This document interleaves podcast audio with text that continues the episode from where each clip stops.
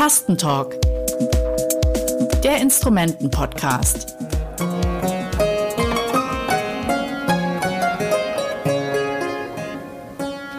Hallo und herzlich willkommen zum Podcast vom Musikinstrumentenmuseum in Berlin.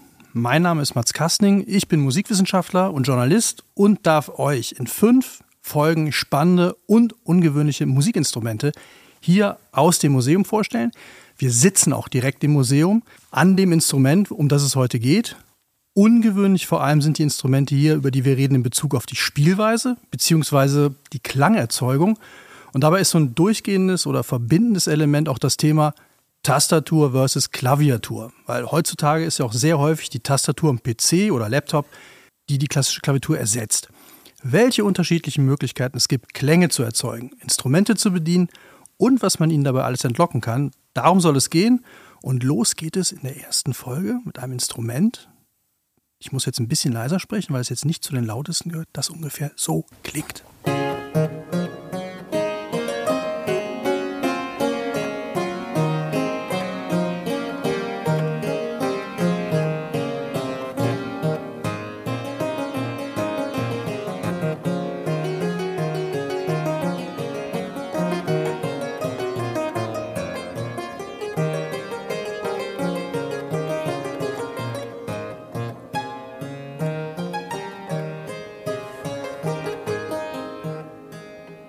Was ihr da gehört habt, sind die zarten Klänge eines Klavichords. Es gehört zu den ältesten bekannten Tasteninstrumenten, 1404 erstmals erwähnt. Und konkret haben wir jetzt das Klavichord von Johann Gottlieb Horn gehört. Da bewegen wir uns, also zumindest optisch, noch in vertrautem Terrain, denn was man sieht, ist eine Holzkiste, muss man jetzt einfach mal so sagen, mit einer klassischen Tastatur, wie man sie vom Klavier kennt. Aber unter der Oberfläche wird es spannend und was es da alles zu erfahren und auch zu bewundern gibt, das weiß meine heutige Gesprächspartnerin. Herzlich willkommen, Frau Professorin Conny Restle. Mögen Sie sich einfach kurz mal selber vorstellen? Ja, gerne. Ich äh, danke Ihnen für die Einladung. Mein Name ist äh, Conny Restle. Ich äh, bin die Direktorin des Musikinstrumentenmuseums in Berlin. Und äh, ich darf so viel verraten, dass mein Spezialgebiet die Tasteninstrumente sind, äh, die haben mich schon seit meiner Kindheit eigentlich fasziniert. Gerade dieses Miteinander von Technik, von Klang, aber auch von äußerem Erscheinungsbild eines Instrumentes. Das äh, ist etwas, mit dem ich mich immer wieder beschäftige auch und nicht nur als äh, Musikwissenschaftlerin, als Instrumentenkundlerin, sondern gleichermaßen auch ja, als äh, Musikerin. Denn Musikinstrumente sind dazu da, damit sie äh, erklingen, und äh, mich haben diese ganz alten oder frühen Tasteninstrumente immer in eine längst vergangene Epoche zurückversetzt. Das ist so, wie wenn man ein Märchen liest ja, oder eine alte Geschichte. Und ich konnte mich da sehr, sehr gut hineinversetzen. Und deshalb habe ich das auch dann mein, zum, zu meinem Beruf gemacht. Äh, darüber bin ich sehr glücklich, dass das äh, auch geglückt ist. Und äh, jeden Morgen, wenn ich hier in diese Sammlung trete und diese kostbaren Instrumente sehe, da geht mir einfach das Herz auf. Und ich glaube, das ist etwas, das ist ja so etwas, ein Gefühl, das ich gerne auch unseren Besucherinnen und Besuchern, insbesondere durch den Jüngeren, vermitteln möchte. Was das bedeutet, dass wir diese alten Instrumente, insbesondere diese Tasteninstrumente hier noch zeigen können und viele sind ja auch spielbar. Ja, also wenn man jetzt, wenn ich an Ihnen vorbeischaue, dann sehe ich eine Tastatur nach der anderen. Also von daher es, sind Sie natürlich goldrichtig hier. Und es ist wirklich auch eine schöne Atmosphäre mit den ganzen Instrumenten. Aber kommen wir direkt wieder zu unserem, zu dem Klavichord, in, äh, um das es heute gehen soll. Was macht es denn jetzt so besonders, das Klavichord? Mhm. Das Klavichord ist, ist, sofern wir das wissen, vielleicht das älteste beseitete Tasteninstrument. Das klingt jetzt ein bisschen sehr wissenschaftlich. Ja. Es gibt hier andere, ein anderes Instrument, das es seit der Spätantike, das wir seit der Spätantike kennen, das ist die Orgel. Hm. Die hatte auch schon Tasten. Diese Tasten sind eigentlich Schlüssel zu verschiedenen Klängeln. Man kann sich das so vorstellen, wie wenn man einen Schalter umlegt und dann ertönt dieser spezielle Klang, den der Orgelbauer vorgesehen hat. Bei den Klavichorden handelt es sich um beseitete Tasteninstrumente. Das heißt, es sind, es ist eine Seite, wie Sie sie von der Gitarre her kennen, von der Harfe her kennen, von der Violine her kennen. Diese Seite muss in Schwingung versetzt werden. Das heißt, man muss irgendwie diese Seite, man muss daran ziehen, zupfen, diese Seite anschlagen oder irgendwie, dass man dort Energie hineinführt und diese Seite zu schwingen beginnt. Und dieser Schwingungsvorgang, das kann man nämlich dann hören mit den Ohren, denn dadurch werden Luftmoleküle in Vibration versetzt. Ja?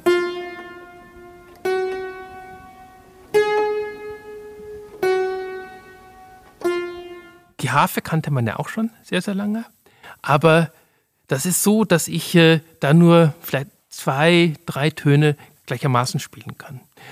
Und das Interessante, das hängt eben auch mit der Entwicklung unserer europäischen Musik zusammen, ist, dass äh, unsere europäische Musik auf der sogenannten Polyphonie fußt. Das ist die Mehrstimmigkeit, dass mehrere Stimmen gleichzeitig erklingen. Wir kennen das aus dem Chor, aus einem Vokalensemble. Das sind immer drei, vier Menschen mit unterschiedlichen Stimmlagen, die einen Satz, sagen wir, also ein Lied, ein Stück zusammen musizieren. Und das ist auf einem, ja, auf einem so beseiteten Instrument, ein Instrument mit Saiten, nur dann möglich, wenn ich eine Tastatur habe. Die Tastatur, das sind diese verschiedenen Schlüssel. Im Englischen heißt es ja Keyboard also ein Brett, das aus verschiedenen Schlüsseln auch besteht. Im Italienischen ist das entsprechende Wort eben Tasto, der Tasto, der Schlüssel, der dazu. Und äh, wir sagen ja einfach dazu Tastatur. Wir haben dieses italienische Wort übernommen, Schlüssel zu den einzelnen Seiten, die wir zum Klingen bringen wollen. Deshalb fand dann ja im Mittelalter, im ausgehenden Mittelalter dieser Vorgang statt, dass man versucht hat, bekanntes Instrument, das war das Monochord, eigentlich ein Instrument aus der Antike, das hauptsächlich für theoretische und für Lehrzwecke eingesetzt wurde. Man konnte da sehr gut auch Intervalle hören, man konnte zeigen, dass die verschiedenen Schwingungsverhältnisse gleichermaßen in Intervalle umzusetzen sind. Und man hat nun versucht, dass man dieses Klavichord so umbaut, dass man mehrere Stimmen gleichzeitig drauf spielen kann. Eigentlich zuerst für die Musiktheorie gedacht. Und interessant ist, dass man jetzt nicht nur versucht hat, diese Saiten irgendwie anzuzupfen, wie man das eben von den Zupfinstrumenten kannte, oder zum Beispiel anzustreichen, wie bei den Streichinstrumenten, sondern dass man gesagt hat, ich will die Saite anschlagen. Man hat das nicht mit Hämmern gemacht, wie das Jahrhunderte später dann der Fall gewesen ist, sondern man hat einfach die Funktion oder die, die, die, die Möglichkeiten des alten Monochords benutzt, bei dem nämlich ein Steg die Seite genau begrenzt hat in der Länge. Man konnte diesen Steg verschieben. Also so ein bisschen wie bei der Gitarre, wo genau. ich die Seite. Ja, wo ich die verschiedenen Bünde ja. habe. So ist es, so muss man sich das vorstellen. Und diese genannten Bünde auf der Gitarre, das sind jetzt nur beim Klavichord einzelne Metallblättchen, die am Ende der Taste eingeschlagen sind, fest eingeschlagen sind. Und wenn ich die Taste vorne niederdrücke, das ist ein einarmiger Hebel, geht hinten die Taste nach oben mit diesem Blättchen und dieses Blättchen schlägt die Seite an. Das ist die Funktion. Das ist eine ganz, ganz einfache Mechanik. Was Einfaches kann man sich eigentlich gar nicht vorstellen. Und das ist eigentlich auch gleichermaßen sozusagen der Vorteil des Klavichords, ja? dass man das so einfach bauen kann und dass man nicht so viele Teile hat, die alle kaputt gehen können oder so weiter, sondern ganz einfach nur dieses Metallplättchen aus Messing schlägt die Seite an. Jetzt gibt es dabei allerdings einen Nachteil. Der Nachteil ist, dass ich die Seite nicht nur anschlage, sondern gleichermaßen auch in ihrer Länge genau abteile, an dieser Stelle, wo die Seite angeschlagen wird. Und das ist, da muss man ein bisschen in die Physik gehen, das ist äh, an dieser Stelle ein Schwingungsknoten der Seite. Und an einem Schwingungsknoten kann ich eigentlich kaum Energie an die Seite weitergeben durch das Niederdrücken der Taste. Ich kann sie sehr gut abteilen, aber ich bringe nur wenig Energie in die Seite rein. Deshalb klingt das Instrument auch so leise. Das ist der Grund dafür. Das spielt allerdings in diesen Zeiten keine Rolle, weil das ganze, ich sag mal, Niveau verschiedener Geräusche, Lautstärke im Bereich der Musik zumindest etwas tiefer lag, als wie wir das heute kennen. Ja, aber wenn ich jetzt, Entschuldigung, ganz kurz, wenn ich jetzt so gehört habe, äh, eigentlich sind Instrumente ja von, aus meiner Sicht dafür gedacht, so dass man sie spielt, damit andere Leute zuhören ja, können. Ja. Aber das ist doch bei so einem leisen Instrument dann äh, nicht so toll, oder? Ja, man hat das Instrument nicht nur für sich selber zum, ja, zum, zum Üben und so weiter benutzt, sondern man hat durchaus auch damit äh, Sänger begleitet, die ein sehr dezentes, eine sehr dezente. Begleitung haben wollten. Ja, die Gesangstechnik war äh, noch im, im, im 16., 17. eine ganz andere, als wie das heute der Fall ist. Und es gibt auch durchaus andere Instrumente. Denken Sie zum Beispiel an eine Laute, die ist auch nicht so laut, obwohl sie laut heißt. Also ich meine, natürlich kommt der Name aus einem äh, arabischen äh, Terminus heraus, aber ähm, das ist auch ein leises Instrument. Und da kann man sehr gut mit dem Klavikord auch dazu spielen.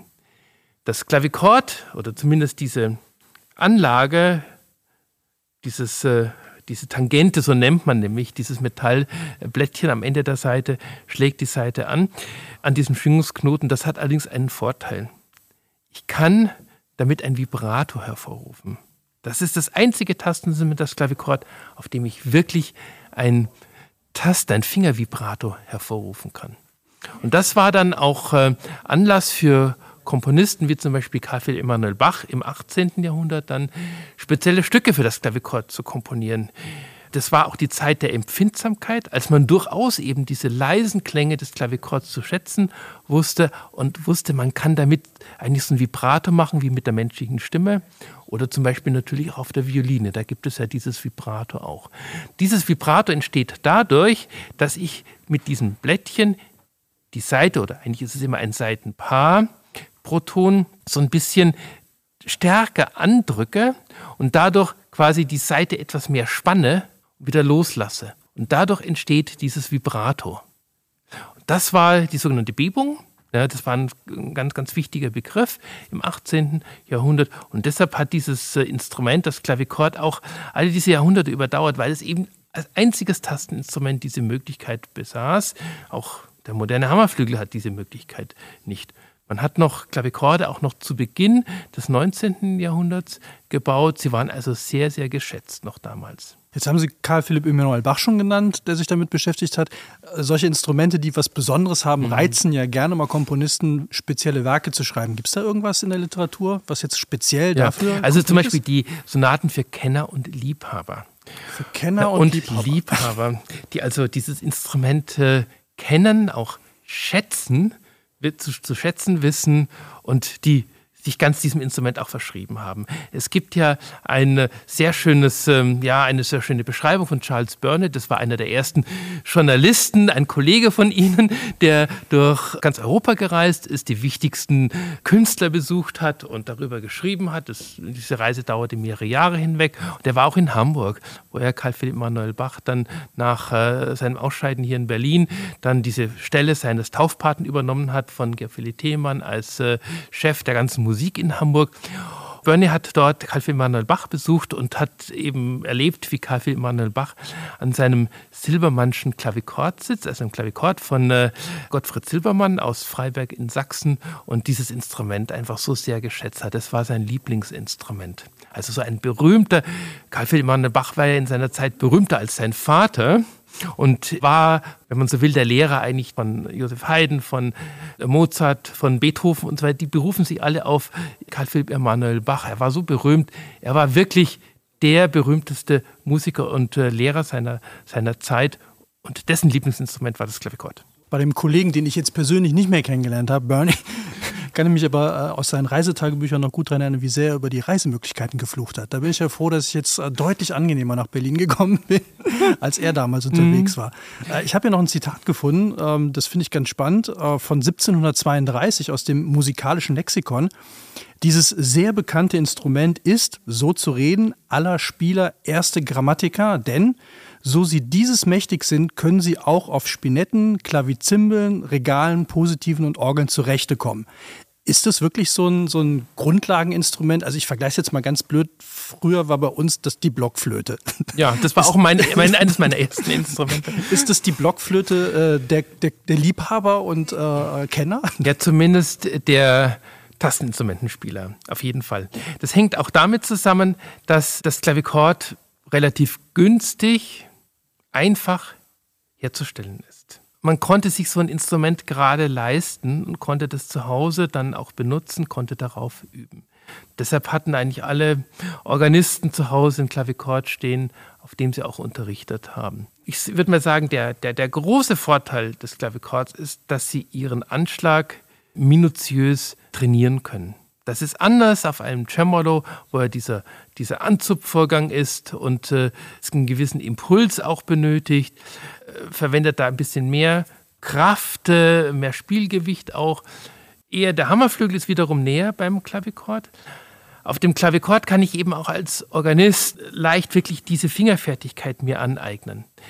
Ich glaube, es gibt kein Tasteninstrument, was so geeignet ist, wirklich die Grundlage, die Basis für alle anderen Spieltechniken auf Tremolo, auf Hammerflügel, auf der Orgel zu schaffen, wie das das Klavichord ist, weil man wirklich alles im Detail so fein auch spürt. Man muss sich da sehr gut drauf einstellen.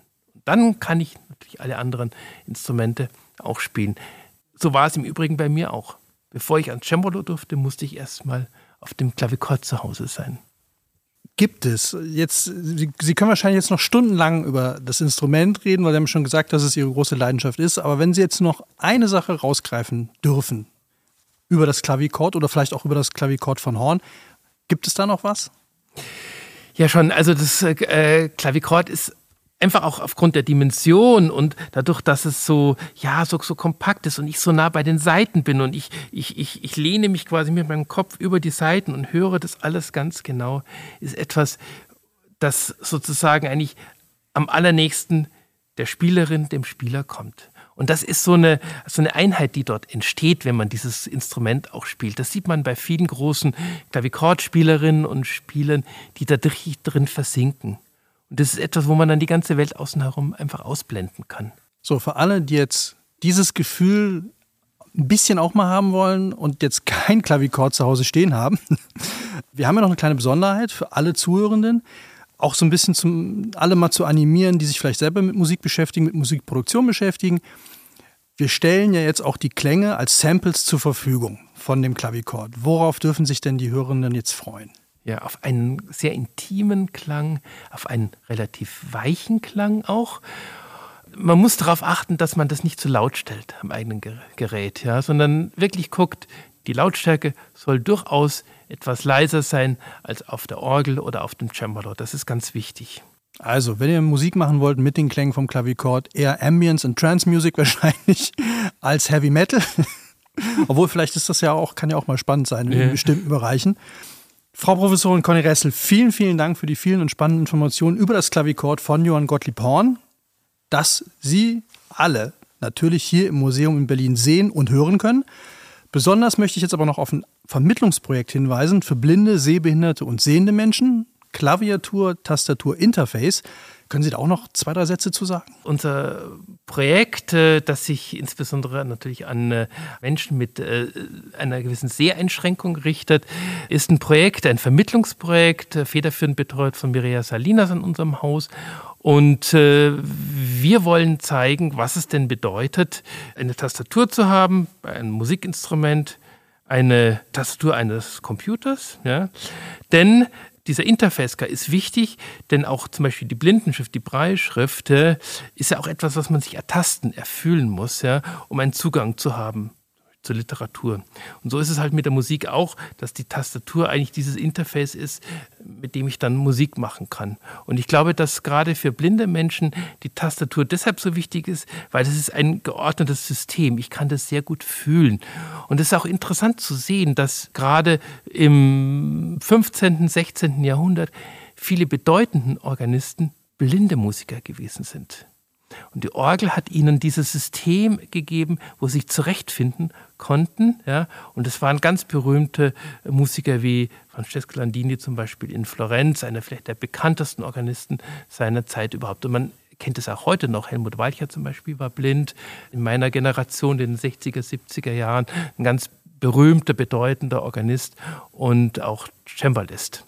Alle Infos zur Folge, Links zum Projekt und dem Instrument natürlich und vieles mehr findet ihr in den Shownotes zu dieser Folge. Wenn es euch gefallen hat, liked uns, schreibt eine Bewertung, empfehlt den Podcast euren Freunden und Freundinnen weiter.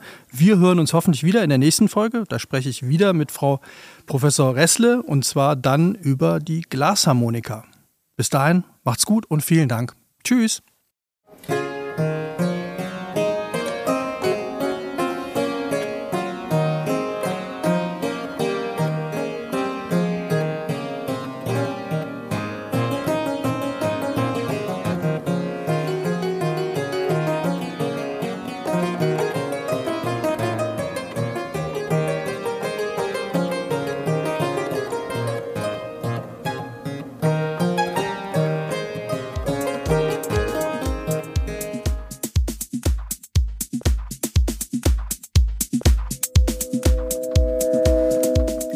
Tastentalk, der Instrumenten-Podcast aus dem Musikinstrumentenmuseum Berlin.